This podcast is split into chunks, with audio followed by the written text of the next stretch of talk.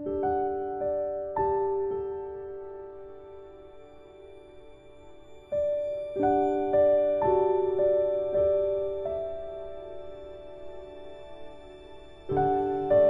11 Trên thuyền Tôi trở về quán trọ, lòng buồn bã, hai mắt đỏ ngầu. Lão chủ quán đứng ở ngoài cửa nhìn tôi lâu lắm.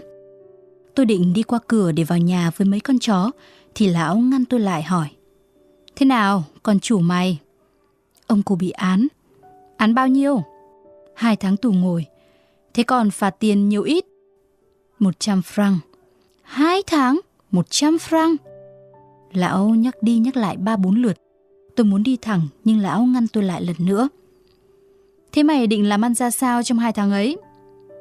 Thưa ông, cháu không biết. À, mày không biết. Mày có tiền để mà sống và nuôi mấy con chó, con khỉ của mày chứ? Thưa ông, không ạ. Thế ra mày định trông vào tao để nuôi chứa lũ chúng mày phải Ồ thưa ông, không, cháu không trông vào ai cả. Thật đúng quá, tôi chẳng trông vào ai cả. Lão chủ quán nói tiếp. Này, bé con, mày nói có lý đấy. Chủ mày đã nợ tao nhiều rồi. Tao không thể cho mày ăn ở chịu những hai tháng trời mà không biết suốt cuộc có được trang trải hay không. Thôi, mày phải đi đi. Đi? Nhưng mà cháu biết đi đâu bây giờ thưa ông? Cái đó thì đâu phải việc của tao. Tao không phải là bố mày, tao cũng chẳng phải là chủ mày. Tại sao mày lại muốn tao cho mày ở đây? Tôi đứng sững sờ một lúc lâu. Biết nói làm sao bây giờ?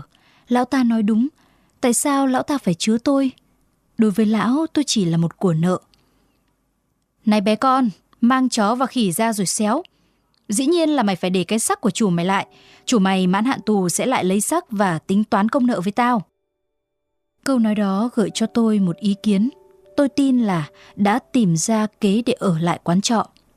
Ông chắc là đến lúc đó sẽ đòi được nợ, thế thì ông hãy cho cháu ở lại tới ngày ấy, rồi ông sẽ tính gộp tiền trọ của cháu vào với khoản nợ của chủ cháu. Mày nói như thật đấy nhỉ? Chủ mày có thể trả dăm ba ngày tiền trọ, chứ hai tháng thì lại là chuyện khác đấy.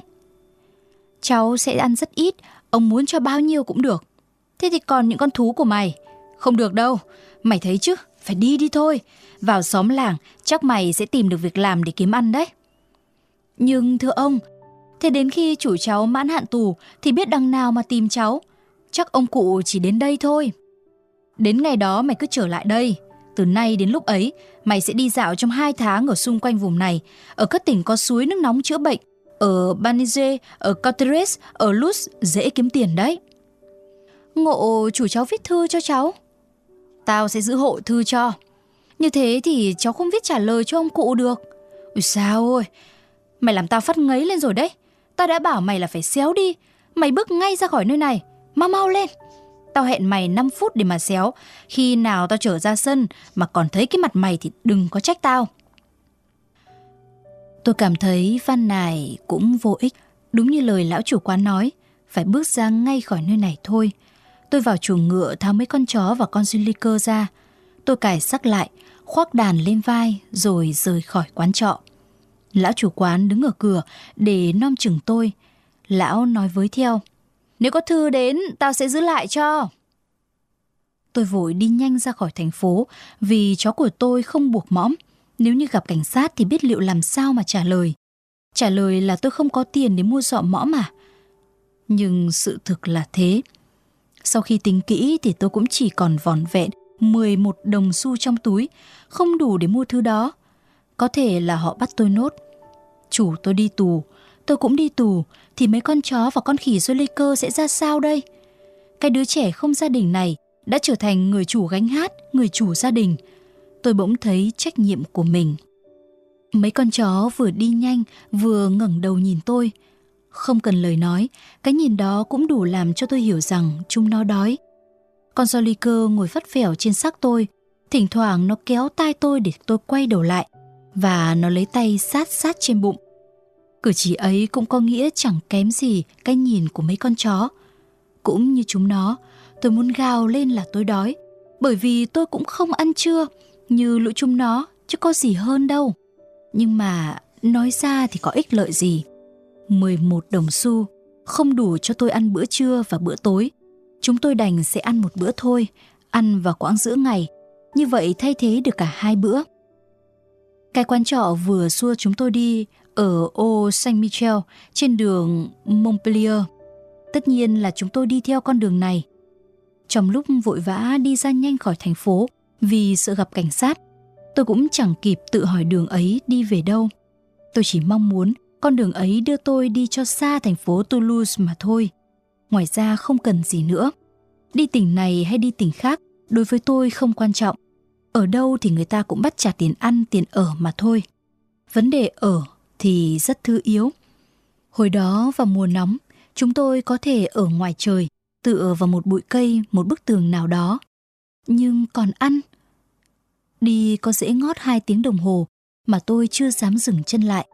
Mấy con chó vẫn thường nhìn tôi mỗi lúc một van lơn, thà thiết hơn. Còn con Joliker thì kéo tay tôi và sắp bụng nó càng mạnh. Cuối cùng tôi chắc đã ở khá xa thành phố Toulouse để khỏi phải lo ngại nữa. Tôi tin rằng ở đây nếu người ta có bắt tôi buộc mõm chó thì ít ra tôi cũng có thể khất đến ngày mai. Tôi vào ngay cửa hàng bánh mì, tôi tìm thấy đầu tiên. Tôi bảo người ta bán cho tôi một cân rưỡi bánh. Bà hàng bánh nói, em lấy luôn cả bánh hai cân thì hơn.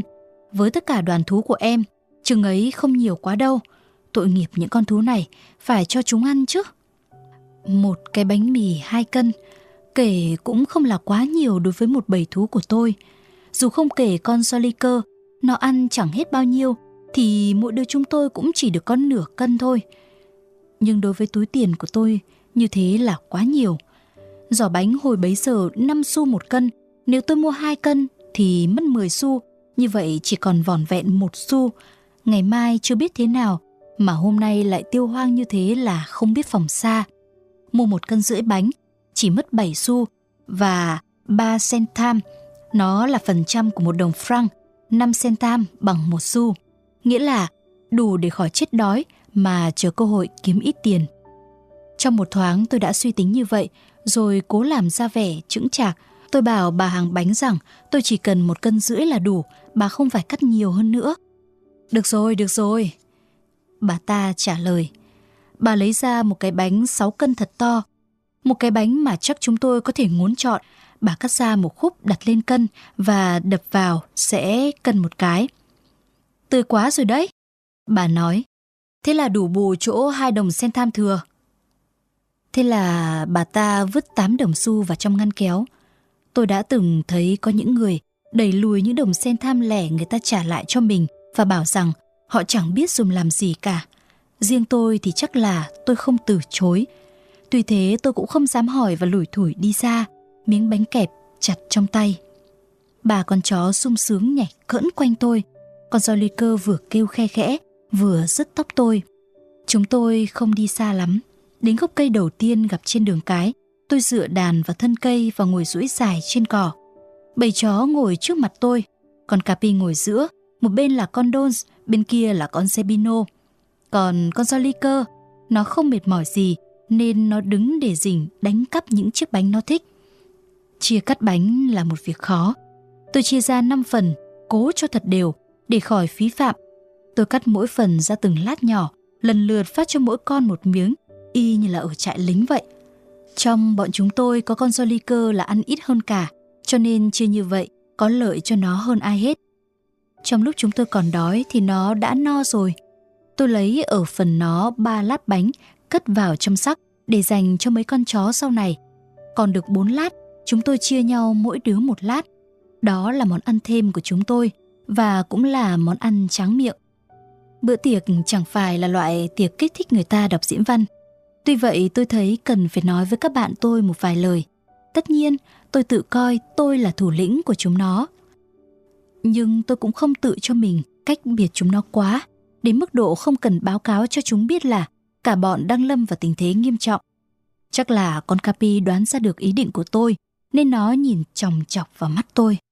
Tôi nói, phải rồi, bạn Capi ạ. Phải rồi, các bạn Don, Zepino và Jolico ạ. Phải rồi, các bạn thân mến ạ, tôi có một tin buồn cần báo để các bạn biết. Chủ của chúng ta phải xa chúng ta hai tháng. Oa! Con Capi kêu lên. Trước hết việc đó làm chủ chúng ta buồn. Rồi đến chúng ta cũng buồn. Chủ chúng ta nuôi sống chúng ta. Trong khi chủ chúng ta vắng mặt thì chúng ta sẽ ở vào một tình thế khủng khiếp đấy. Chúng ta không có tiền. Nói đến tiền, còn Capi hiểu ngay. Nó đứng kiễng hai chân sau rồi đi một vòng như thể xin tiền trong hàng chư vị khán giả. Cậu muốn chúng ta biểu diễn à? Tôi nói tiếp. Ý kiến hay đấy, nhưng mà liệu có phải thu được tiền không chứ? Tất cả các vấn đề là ở chỗ đó đấy. Tôi phải báo trước với các bạn là nhá, nếu chúng ta không thành công thì tất cả gia tài của chúng ta chỉ có 3 xu thôi đấy. Ta phải thắt lưng buộc bụng, sự việc là như vậy. Tôi mong các bạn hiểu rõ tình hình nghiêm trọng đến mức nào để đừng có dở quẻ, trái lại nên mang tất cả tâm trí ra phục vụ đoàn. Tôi đề nghị các bạn phải biết phục tùng, biết dè sẻn và dũng cảm. Chúng ta hãy siết chặt hàng ngũ, các bạn hãy tin ở tôi, cũng như tôi tin ở các bạn. Tôi không dám quyết là các bạn tôi hiểu hết những cái hay trong bài diễn văn ứng khẩu đó, nhưng chắc là chúng đã tiếp thu đại ý. Chúng nó biết rằng vắng mặt ông chủ là có điều gì đó nghiêm trọng xảy đến và chúng đợi tôi giải thích. Nếu chúng không hiểu biết những lời tôi nói, thì ít ra chúng cũng hài lòng về cách cư xử của tôi đối với chúng. Chúng đã chứng tỏ sự hài lòng đó bằng sự chú ý.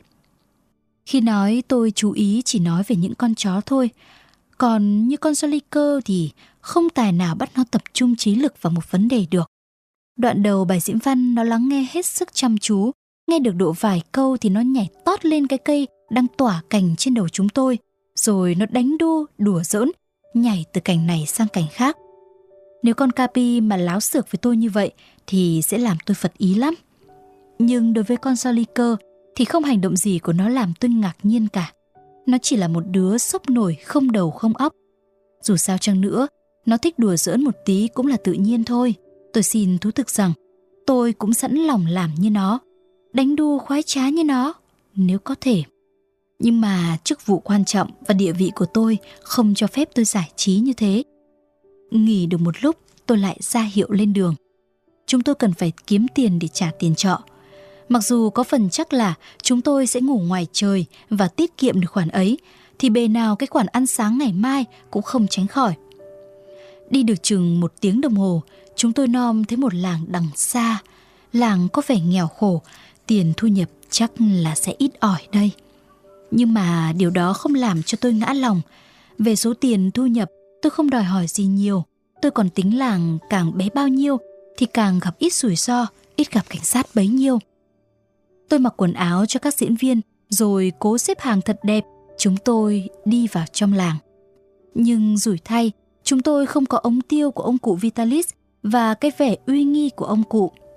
Y như một viên đội trưởng quân nhạc, bao giờ ông cụ cũng làm người ta nhìn mình – tôi không có cái vẻ ưu thế của ông cụ như tầm vóc cao lớn, mặt mày linh hoạt. Trái lại, người tôi nhỏ bé, mảnh khảnh và nét mặt lại tỏ vẻ lo âu hơn là vững tin ở mình. Vừa đi, tôi vừa nhìn ngang nhìn ngửa để xem có gây được ảnh hưởng gì không. Ảnh hưởng thật là soảng xĩnh, người ta ngẩng đầu lên rồi người ta lại cúi đầu xuống, chẳng ai đi theo đoàn chúng tôi cả. Đến một khoảnh đất nhỏ, ở giữa có bể nước, có cây ngô đồng che bóng mát, tôi lấy thủ cầm ra đánh một điệu nhạc van. Bản nhạc vui tươi, mấy ngón tay tôi nhẹ nhàng thoăn thoắt. Nhưng lòng tôi lại buồn phiền. Tôi thấy bên vai như có một gánh nặng nghìn cân. Tôi bảo con Sebino và con Dons nhảy van, chúng nó vâng lời ngay và quay tròn theo nhịp. Nhưng chẳng có ai hoài công đến nhìn chúng tôi cả, mặc dù ở các bậc cửa có vô số các bà đương đan áo hoặc nói chuyện. Tôi tiếp tục đánh đàn. Con Sebino và con Don tiếp tục nhảy van. May chăng sẽ có một người nào đó đến xem chúng tôi. Có một người đến thì sẽ có người thứ hai, rồi thì 10 người, 20 người khác nữa.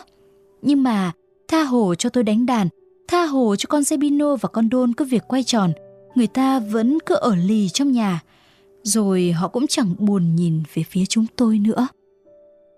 Bỗng nhiên có một em bé, một em bé nhỏ xíu, chừng như mới biết đi chập chững, rời bậc cửa nhà em và tiến lại chỗ chúng tôi. Có lẽ mẹ em sẽ theo em, rồi thì sau là bà mẹ sẽ có một bà bạn. Thế là chúng tôi có khách xem và sau đó chúng tôi sẽ thu được tiền. Tôi đánh đàn nhẹ tay hơn để cho em khỏi sợ. Nói là để nhử em bé lại thì đúng hơn. Em giang hai tay, đi núng na núng nính, từ từ tiến lại. Chỉ vài bước nữa là em bé đến chỗ chúng tôi. Lúc ấy bà mẹ ngẩng đầu lên. Có lẽ bà đã cảm thấy đứa con không ở cạnh mình nữa. Bà trông thấy nó ở chỗ chúng tôi. Nhưng đáng lẽ chạy theo nó như tôi mong mỏi thì bà mẹ chỉ ngồi yên mà gọi nó thôi. Đứa bé ngoan ngoãn trở về với mẹ. Có lẽ những người này không thích múa chăng? Có thể lắm. Tôi bảo con Sebino và con Đôn nằm xuống và tôi hát bài dân ca quen thuộc của tôi. Chắc hẳn là chưa bao giờ tôi hát chăm chú và nhiệt tình đến thế. Tôi bắt đầu hát sang đoạn thứ hai thì bỗng thấy một người mặc áo ngắn, đội mũ dạ đi lại chỗ tôi. Có thế chứ? Tôi tự nhủ và càng hát say sưa hơn. Thằng kia! Người đó thét lên. Mày làm gì ở đây hả? Thằng danh con mất dậy này. Tôi ngừng lại, rất đỗi kinh ngạc về câu hỏi đó. Tôi đứng sững, mồm há hốc nhìn người đó đi lại chỗ tôi. Hắn hỏi. Thế nào? Mày có trả lời không? Thưa ông, đấy ông xem, cháu đang hát. Mày có giấy phép để hát ở nơi công cộng làng chúng tao không? Thưa ông, không ạ. Thế thì bước đi cho mau nếu mày không muốn tao đưa mày ra tòa. Thưa ông, nhưng... Hãy gọi tao là ông Tuần Phiên, rồi thì xéo đi cho nhanh. quần ăn mày khốn kiếp. Một tuần phiên. Nhờ có bài học kinh nghiệm của chủ tôi, tôi hiểu rằng chống đối lại với bọn cảnh sát và bọn tuần phiên nguy hại như thế nào. Tôi không để cho hắn nhắc lại lần thứ hai. Theo lời hắn, tôi vội vã quay trở lại lối cũ. Quân ăn mày. Câu chửi đó chẳng đúng tí nào. Nào tôi có xin bao giờ. Tôi hát, tôi nhảy múa. Đó là cách lao động của tôi, chứ có làm điều gì sai trái. Chỉ cần 5 phút là tôi đã đi ra khỏi làng ấy. Cái làng không niềm nở với khách qua đường, nhưng lại được canh gác chu đáo thay. Mấy con chó bước theo tôi, dáng ủ rột. Chắc chúng hiểu được rằng đoàn đã gặp một sự không may. Thỉnh thoảng con Capi lại vượt lên trước tôi, nó ngoảnh lại, tò mò nhìn tôi với đôi mắt thông minh của nó. Ở vào địa vị ấy, bất kỳ con chó nào khác cũng đã hỏi tôi. Nhưng con Capi là một con chó có giáo dục, có kỷ luật nên nó không dám tự tiện đặt một câu hỏi tọc mạch. Nó chỉ biểu lộ sự tò mò ham hiểu biết của nó mà thôi. Tôi thấy hàm nó rung rung vì muốn sủa mà phải cố gắng nhịn sủa. Khi chúng tôi đã đi khá xa để khỏi lo tên tuần phiên đột ngột xuất hiện thì tôi giơ tay ra hiệu. Tức thì ba con chó vây quanh tôi, con Capi đứng giữa, lặng yên không nhúc nhích, mắt nó dán vào mắt tôi – đã đến lúc phải giải thích cho chúng nó cái điều mà chúng nó mong đợi. Tôi nói, chúng ta không có giấy phép biểu diễn, họ đuổi chúng ta đi. Thế rồi sao? Con Capi bắt đầu hỏi. Thế rồi chúng ta sẽ ngủ ngoài trời, bất cứ chỗ nào và nhịn bữa ăn tối. Nghe nói đến bữa ăn tối, cả bọn kêu lên một tiếng cầu nhào. Tôi chìa ba đồng xu ra. Các bạn biết chúng ta chỉ còn thế này. Nếu tối nay chúng ta tiêu hết ba xu này thì đến mai không có tiền mà ăn bữa trưa đâu. Hôm nay chúng ta đã ăn được rồi, vậy nên để dành đến ngày mai mới là khôn ngoan. Thế rồi tôi bỏ ba đồng xu vào túi, con Capi và con Dons cúi đầu xuống một cách nhẫn nhục. Con Sebino vốn sâu tính và tham ăn, cứ cào nhào hoài. Tôi nghiêm khắc nhìn nó, nhưng không bao giờ nó im mồm được. Tôi ngoảnh lại phía con Capi. Capi, hãy giải thích cho Zebino cái điều mà nó không muốn hiểu. Hôm nay chúng ta phải nhịn bữa ăn thứ hai nếu muốn ngày mai cũng được ăn một bữa. Tức khắc con Capi lấy cẳng đánh bạn một cái và một cuộc tranh cãi diễn ra giữa hai con chó. Con Capi bảo con Sebino cái gì tôi cũng không nghe thấy. Vì chó thì hiểu được ngôn ngữ của người, chứ người thì không hiểu được ngôn ngữ của chó. Tôi chỉ thấy Sebino không chịu nghe lẽ phải và đòi tiêu ngay tức khắc ba đồng xu kia – còn Capi phải nổi nóng lên và nhe bộ nanh ra. Còn Zebino vốn không can đảm gì cho lắm, đành chịu im không kỳ kèo nữa. Vấn đề bữa tối thế là được giải quyết, bây giờ còn vấn đề ngủ. Cũng may là trời đẹp, ban ngày nóng nên đêm ngủ ở ngoài trời cũng chẳng có gì đáng ngại lắm. Chỉ cần bố trí thế nào để khỏi làm mồi cho chó sói nếu vùng này có chó sói. Còn hơn nữa là phải tránh bọn tuần phiên, bọn này còn nguy hiểm hơn bội. Đối với chúng tôi, con người vậy mà còn đáng sợ hơn muông sói. Vậy thì cứ việc tiến thẳng về phía trước, trên con đường trắng xóa, cho đến lúc nào gặp chỗ chú.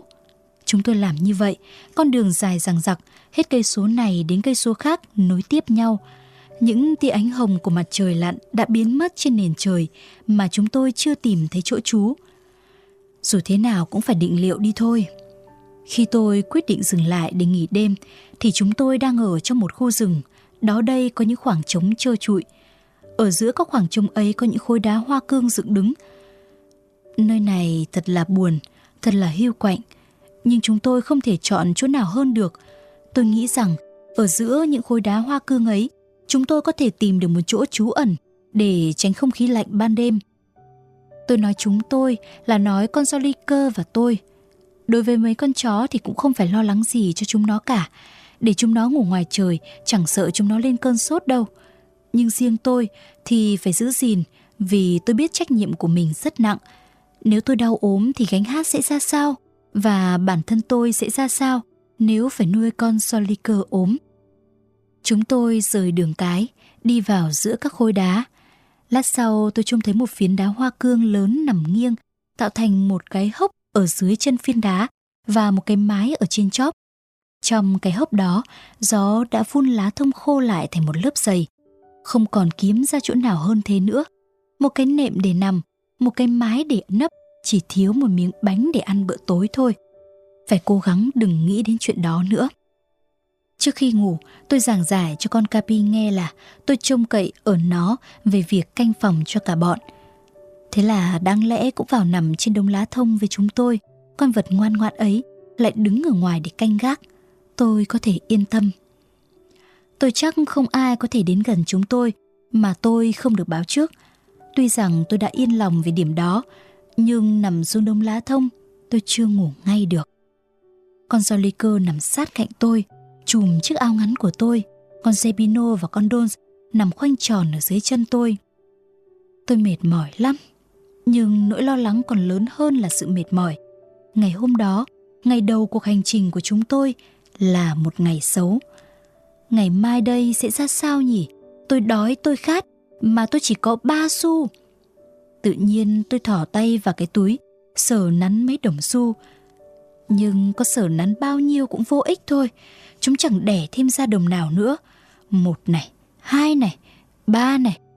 Bao giờ cũng vậy, Đếm đến con số ấy là tôi dừng lại. Làm thế nào nuôi gánh xiếc? Làm thế nào mà nuôi chính bản thân mình nếu ngày mai đây và những ngày sau đó tôi không biểu diễn được? Nào là dọ mõm chó, nào là giấy phép đi hát xong, biết đào những thứ ấy ở đâu ra? Cả bọn phải chết đói ở một xó rừng nào đó, hoặc là chết bờ chết bụi chăng? Vừa đặt đi đặt lại những câu hỏi bứt rứt ấy, tôi vừa nhìn những vì sao lấp lánh trên đầu trong vòng trời mờ mịt. Không một tí gió, khắp nơi đều yên lặng, không một tiếng lá xào xạc, không một tiếng chim kêu. Trên đường cái không một tiếng xe lăn bánh. Phóng hết tầm mắt trong cõi xanh xanh sâu thẳm, cũng chỉ thấy khoảng không trống rỗng. Chúng tôi thật cô đơn và trơ trọi. Tôi cảm thấy nước mắt trào lên giàn giụa, rồi bỗng dưng tôi khóc nức nở. Tội nghiệp má Barberin, tội nghiệp cụ Vitalis. Tôi nằm sấp, hai tay úp vào mặt khóc tấm tức không tài nào nín được. Bỗng tôi thấy một hơi thở âm ấm luồn qua tóc. Tôi vùng quay lại, một cái lưỡi mềm mại và nóng hổi liếm vào mặt tôi. Đó là con Capi, nó nghe thấy tôi khóc nên lại an ủi tôi như nó đã đến giúp đỡ tôi đêm đầu tiên tôi lên đường. Tôi choàng hai cánh tay ôm cổ nó, hôn cái mõm ẩm ướt của nó.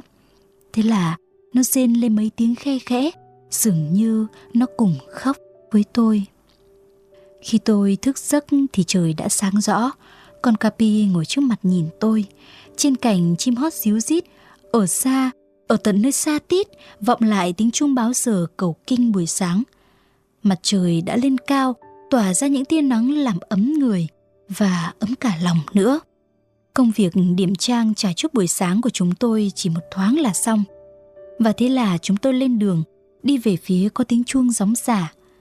Ở đây chắc có làng xóm. Ở đây chắc có hàng bánh mì. Khi người ta đi ngủ không ăn bữa trưa và bữa tối, thì cái đói nó lên tiếng ngay từ sáng sớm rồi. Tôi đã nhất quyết. cứ tiêu hết ba đồng xu còn lại, để rồi sau sẽ hay.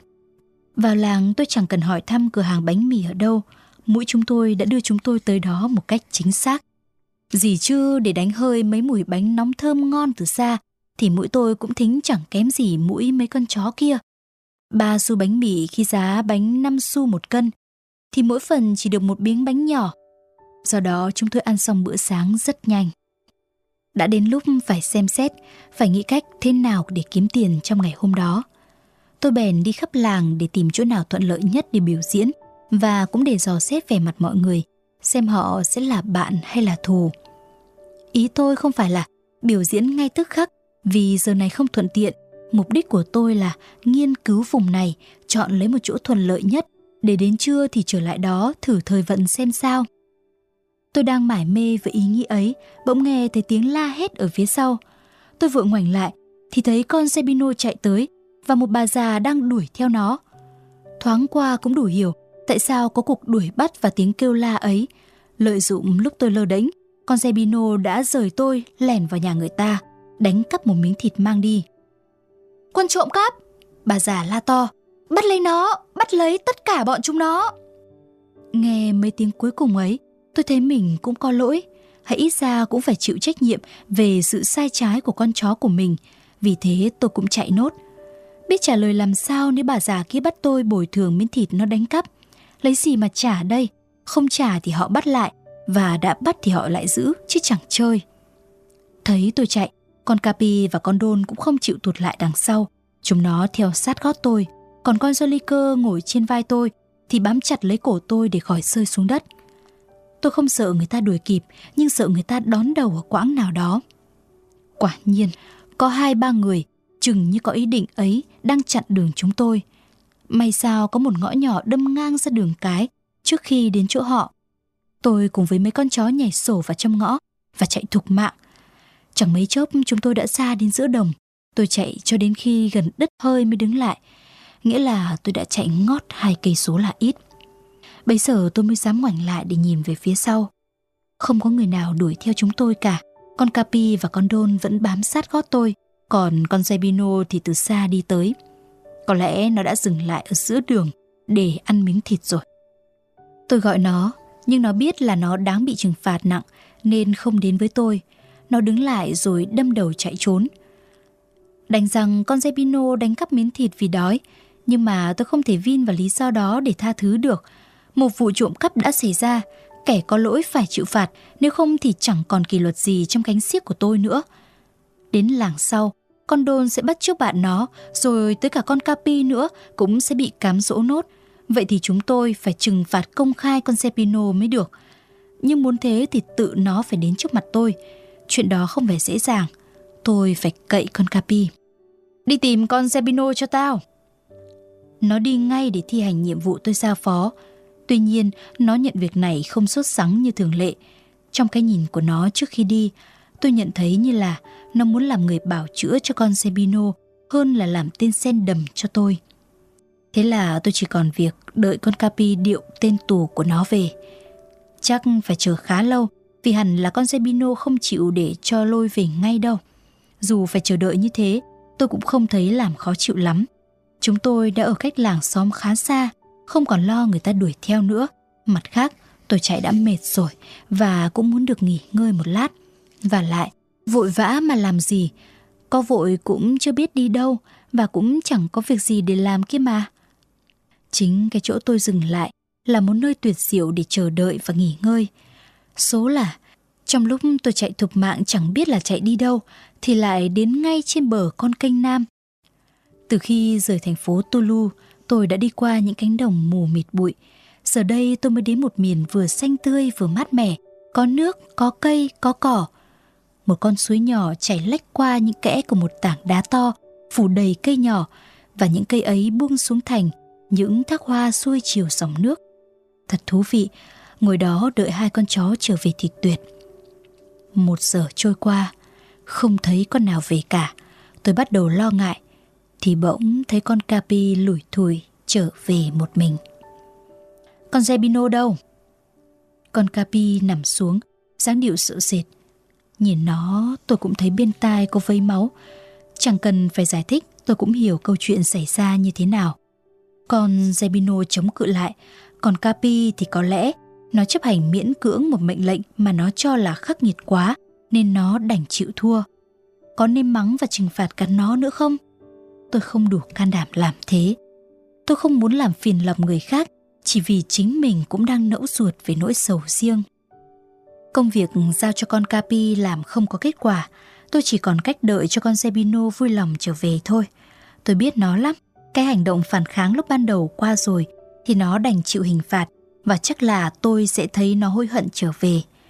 Tôi nằm xuống bên một gốc cây, tay giữ con Soliker đã xích lại vì sợ nó cao hứng bỏ theo con Zebino. Còn con Capi và con Don thì nằm dưới chân tôi. Thời gian trôi qua, con Zebino vẫn không về.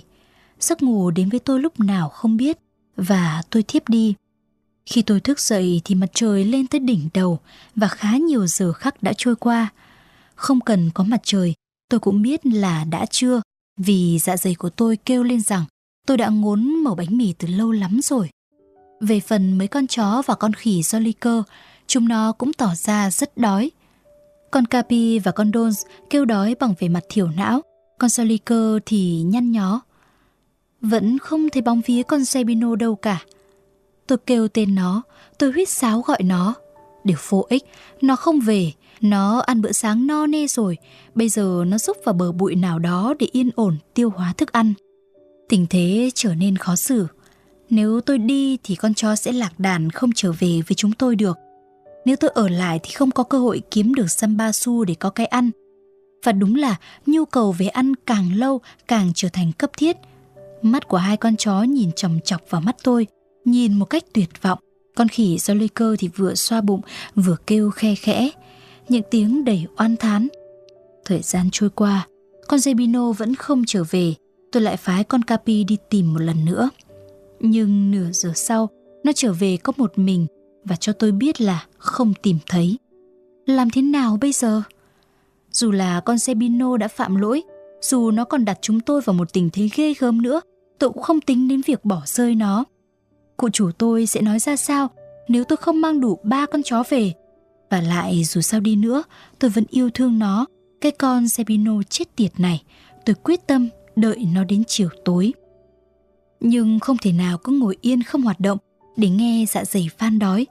Nhưng tiếng kêu ấy nghe càng bội phần thống thiết vì chỉ có nó nhoi nhói bên tai, không lúc nào nghỉ ngơi và cũng không có cái gì chen vào để làm cho ta có thể sao lãng.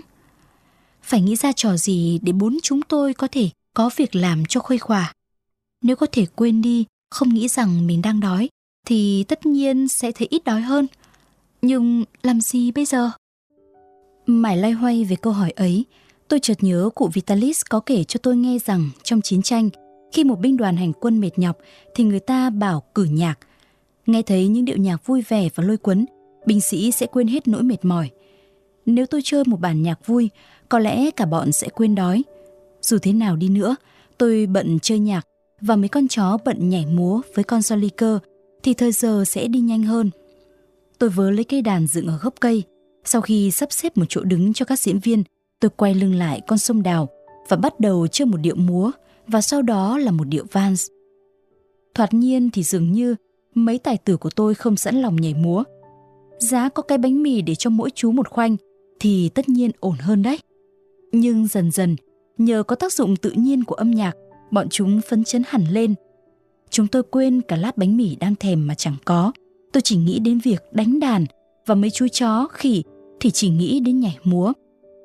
Thình lình tôi nghe một giọng nói trong trẻo, một giọng trẻ con reo lên, hoan hô.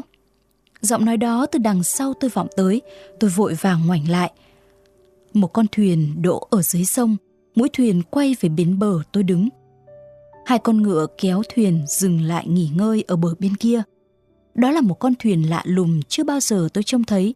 Nó ngắn hơn những chiếc xà lan thường đi trên sông đào. Trên sàn thuyền dựng một cái hành lang lắp kín. Phía trước hành lang kính là một mái hiên có cây leo che mát. Cành lá bám rải rác vào đường răng cưa ở mái nhà và rủ xuống từng nơi từng chỗ như những thác nước màu xanh lục.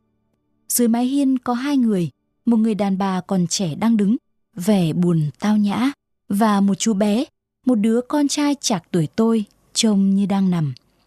Có lẽ chính thằng bé này vừa gieo hoan hô đây. Con thuyền kia xuất hiện bất ngờ, nhưng không có vẻ gì đáng sợ cả.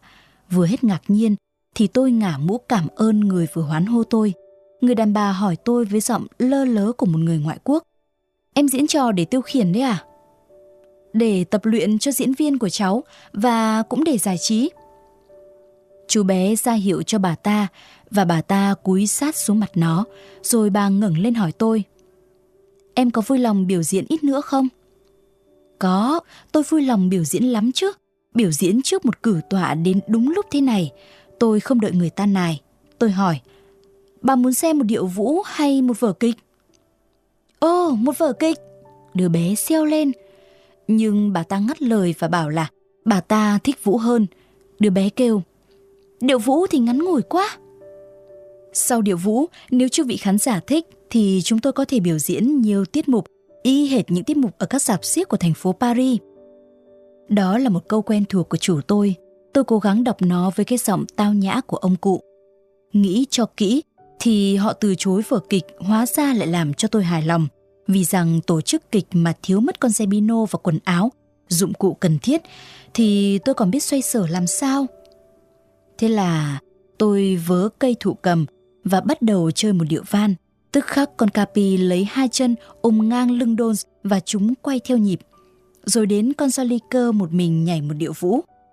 Tiếp đó chúng tôi lần lượt diễn hết tất cả chương trình của mình, không thấy mệt mỏi. Chắc mấy diễn viên của tôi hiểu rằng chúng sẽ được thù lao bằng một bữa ăn, cho nên chúng nó cũng như tôi, đều không tiếc gì công sức. Giữa một tiết mục, tôi thấy con Zebino thình lình ở trong bụi cây chui ra. Khi các bạn nó tới gần nó, thì nó trưng cháo lên vào và đóng vai trò của mình. Vừa biểu diễn vừa trông nom các diễn viên, thỉnh thoảng tôi vừa liếc mắt nhìn chú bé. Điều kỳ dị là tuy xem trò của chúng tôi, nó có vẻ thích thú, nhưng nó vẫn không cử động. Nó nằm dài ngay đơ, chỉ động đậy hai tay để vỗ tán thưởng chúng tôi. Nó bị bại liệt chăng? Hình như nó bị buộc vào một tấm gỗ. Gió đẩy dần con thuyền sát vào bờ lúc nào không biết. Bây giờ thì tôi nhìn thấy thằng bé, rõ như tôi đang đứng ở trên thuyền, gần ngay cạnh nó. Tóc nó vàng, mặt nó tái nhợt, tái đến nỗi người ta trông thấy rõ những đường gân xanh trên trán dưới làn da trong suốt. Nét mặt nó hiền dịu, âu sầu và có cái gì như là dấu hiệu của bệnh hoạn. Bà chủ thuyền hỏi tôi, em diễn như thế, bao nhiêu một chỗ xem? Người ta trả tùy lòng, tùy theo sự vui thích của người ta. Mẹ ơi, Thế thì phải trả thật đắt đấy. Thằng bé nói. Rồi nó nói thêm mấy câu bằng một thứ tiếng mà tôi không hiểu. Sau đó bà mẹ nói với tôi. Arthur nó muốn nhìn gần các diễn viên của em đấy. Tôi ra hiệu. Con Capi lấy đà nhảy vọt xuống thuyền. Arthur hỏi. Thế còn những con kia? Hai con Zebino và Don nhảy theo bạn. Còn con khỉ nữa? Con Joliker có thể nhảy xuống một cách dễ dàng, nhưng tôi không bao giờ tin nó một khi lên thuyền, nó có thể bày ra những trò tinh nghịch không vừa ý bà chủ. Bà chủ hỏi, nó có giữ không? Thưa bà, không, nhưng có lúc nó không vâng lời, cháu sợ nó xuống thuyền, nó không ngoan. Thế thì cháu cứ xuống với nó. Vừa nói bà vừa ra hiệu cho một người đàn ông đứng ở sau lái, lập tức người này đi lên phía trước bắc một tấm ván lên bờ. Nhờ cái cầu bắc như thế nên tôi xuống thuyền khỏi phải nhảy bạt mạng. Tôi trịnh trọng bước vào trong thuyền, vai đeo đàn, tay bế con Soliker. Arthur à, reo lên, con khỉ, con khỉ đây. Tôi tiến đến sát chú bé. Trong lúc nó vút ve, vỗ về con Soliker, tôi tha hồ ngắm nghía nó. Thật là kỳ lạ, đúng là nó bị buộc vào một tấm gỗ như tôi đã đoán. Bà chủ hỏi tôi, cháu có bố mẹ đấy chứ, có phải không? Thưa, có, nhưng hiện nay cháu sống một mình. Sống một mình có lâu không? Hai tháng. Hai tháng? Ồ, tội nghiệp cho cháu. Thế nào? Bằng ấy tuổi mà đã phải sống một mình lâu như thế ư? Thưa bà, biết làm thế nào được? Hết hai tháng này, có lẽ chủ cháu bắt cháu phải mang về cho ông ấy một số tiền, có phải không? Thưa bà, không, chủ cháu không bắt buộc cháu cái gì cả, miễn là cháu làm sao sống được và nuôi sống được gánh xiếc. Thế là đủ. Cho tới nay cháu vẫn chưa kiếm được đủ sống à? Tôi ngập ngừng trước khi trả lời. Tôi chưa thấy một bà nào làm cho tôi kính nể như bà ấy. Thế mà bà nói năng hiền từ, giọng bà dịu dàng, cái nhìn của bà ân cần, sốt sắng đến nỗi tôi quyết nói thực. Và lại tại sao không nói chứ? Tôi kể cho bà nghe tại sao tôi phải xa lìa cụ Vitalis. Ông cụ bị tù vì đã bảo vệ tôi như thế nào và làm sao từ khi rời thành phố Toulouse tôi chưa hề kiếm được một xu. Trong lúc tôi nói thì thằng Arthur chơi đùa với mấy con chó. Tuy vậy nó vẫn chú ý nghe tất cả những lời tôi kể lể. Nó kêu, các bạn chắc đói lắm nhỉ? Nghe đến cái tiếng đói quen thuộc ấy, mấy con chó sủa vang lên và con Joliker thì xoa bụng rối rít. Arthur kêu, Ô, mẹ ơi! Nghe thấy gọi, bà hiểu ngay. Bà nói mấy câu bằng tiếng ngoại quốc với một người đàn bà vừa thò đầu ra sau cánh cửa hé mở. Hầu như tức khắc sau đó, người đàn bà này bưng ra một chiếc bàn nhỏ bày thức ăn. Bà chủ thuyền bảo tôi, ngồi đi cháu. Tôi không đợi bảo nhiều lần, tôi đặt cây đàn xuống và ngồi ngay vào bàn. Tức thì mấy con chó xếp hàng quanh tôi và con sói ly cơ ngồi lên đầu gối tôi. Arthur hỏi, chó của anh có ăn bánh mì không? Chúng nó ăn mạnh ấy chứ. Tôi cho mỗi con một miếng, chúng nó ngốn hết ngay. Arthur lại hỏi, còn con khỉ nữa? Nhưng cũng chẳng cần săn sóc đến con Joliker. Trong khi tôi cho con chó ăn, thì nó đã vớ lấy một miếng ba tê, chui xuống gậm bàn ngồi tọng đến nghẹn cổ. Xong đến lượt tôi, tôi cũng cầm một khoanh bánh. Tôi không đến nỗi tậm cho nghẹn hầu nghẹn họng như con Joliker, nhưng cũng ăn ngấu ăn nghiến không kém nó. Bà chủ rót đầy cốc rượu nho cho tôi và nói, tội nghiệp cho bé. Còn Arthur thì không nói gì cả. Nó dương mắt nhìn chúng tôi, thấy chúng tôi ăn ngon miệng như thế. Chắc là nó phải kinh ngạc vì trong bọn chúng tôi, đứa nào cũng háu ăn như đứa nào. Ngay cả con Sebino cũng vậy. Tuy rằng nó cũng đã khá no bụng với miếng thịt đánh cắp. Arthur hỏi, Thế tối nay anh và các con vật định ăn ở đâu nếu không gặp chúng tôi? Chắc là chúng tôi không ăn tối. Thế ngày mai ăn ở đâu? Có lẽ ngày mai chúng tôi lại may mắn gặp được người tốt như hôm nay. Không tiếp chuyện tôi nữa. Arthur ngoảnh lại phía mẹ và hai người lại trao đổi với nhau rất lâu bằng thứ tiếng ngoại quốc mà tôi đã nghe thấy vừa rồi. Hình như nó muốn xin cái gì mà mẹ nó không muốn cho. Hay ít ra cũng nêu những điều trở ngại. Bỗng nhiên, nó quay đầu về phía tôi vì thân mình nó không cử động được. Nó nói, anh ở lại đây với chúng tôi nhé. Tôi nhìn nó không trả lời. Câu hỏi đột ngột quá. Con tôi nó hỏi cháu có vui lòng ở lại đây với chúng tôi không? Trên chiếc thuyền này? Phải, trên chiếc thuyền này. Con tôi nó ốm, thầy thuốc bắt phải buộc nó trên một tấm gỗ như cháu thấy đấy, để cho nó khỏi buồn chán. Tôi đưa nó đi chơi trên chiếc thuyền này. Cháu sẽ ở lại đây với chúng tôi. Lũ chó và con khỉ của cháu sẽ biểu diễn cho Arthur xem. Nó sẽ là khán giả của những con vật ấy đấy. Còn cháu, nếu cháu vui lòng thì cháu sẽ đánh thụ cầm cho mẹ con chúng tôi nghe. Như vậy, cháu sẽ giúp ích cho chúng tôi và về phía chúng tôi, có lẽ chúng tôi cũng có ích cho cháu. Hàng ngày, cháu sẽ khỏi phải đi kiếm khách xem. Cái đó không phải là một điều dễ dàng đối với một đứa trẻ và lứa tuổi cháu. Đi thuyền. Tôi chưa hề được đi thuyền bao giờ và được đi thuyền là điều mong ước lớn của tôi. Tôi sẽ được sống trên thuyền, trên mặt nước. sung sướng làm sao? Đó là ý nghĩ đầu tiên bừng lên trong trí tôi và làm cho óc tôi sáng hẳn lên. Giấc mơ thú vị quá. Chỉ cần suy nghĩ vài giây, tôi đủ thấy lời đề nghị kia rất lợi cho tôi và người đề nghị đó quả là hào hiệp. Tôi cầm tay bà ta mà hôn. Hình như bà ta cảm kích về cách bày tỏ lòng biết ơn đó. Thân ái và gần như âu yếm, bà lấy tay xoa xoa đầu tôi mấy lần và nói tội nghiệp cháu bé. Người ta đã có ý muốn tôi gảy đàn cho nghe thì tôi tưởng nên làm hài lòng người ta ngay chứ không nên chỉ hoãn. Sự sốt sắng là một cách chứng tỏ phần nào thiện trí và lòng biết ơn của mình. Tôi cầm cây đàn, đi mãi tận đằng mũi thuyền và bắt đầu gảy. Lúc đó bà chủ đặt lên môi một chiếc còi nhỏ bằng bạc và huýt lên một tiếng lanh lảnh. Tôi vội ngừng gảy đàn và tự hỏi tại sao bà ta lại thổi còi như thế? Phải chăng bà ta thổi còi vì tôi chơi sở hay là bà ta muốn bảo tôi im đi? Vốn để ý tới tất cả mọi việc xung quanh, Arthur đoán được mối băn khoăn của tôi. Nó nói, mẹ tôi thổi còi để cho ngựa tiếp tục đi đấy. Thật vậy, con thuyền có ngựa kéo rời khỏi bờ và bắt đầu lướt trên mặt nước yên lặng của con sông đào. Nước vỗ róc rách vào mạn thuyền, cây cối hai bên bờ chạy lùi phía sau chúng tôi, dưới tia nắng xiên khoai của mặt trời tà. À thơ bảo, anh đánh đàn đi. Nó lấy đầu ra hiệu gọi mẹ nó lại gần. Nó cầm tay bà lên, giữ chặt trong hai bàn tay nó suốt thời gian tôi chơi những bản nhạc mà thầy tôi đã dạy.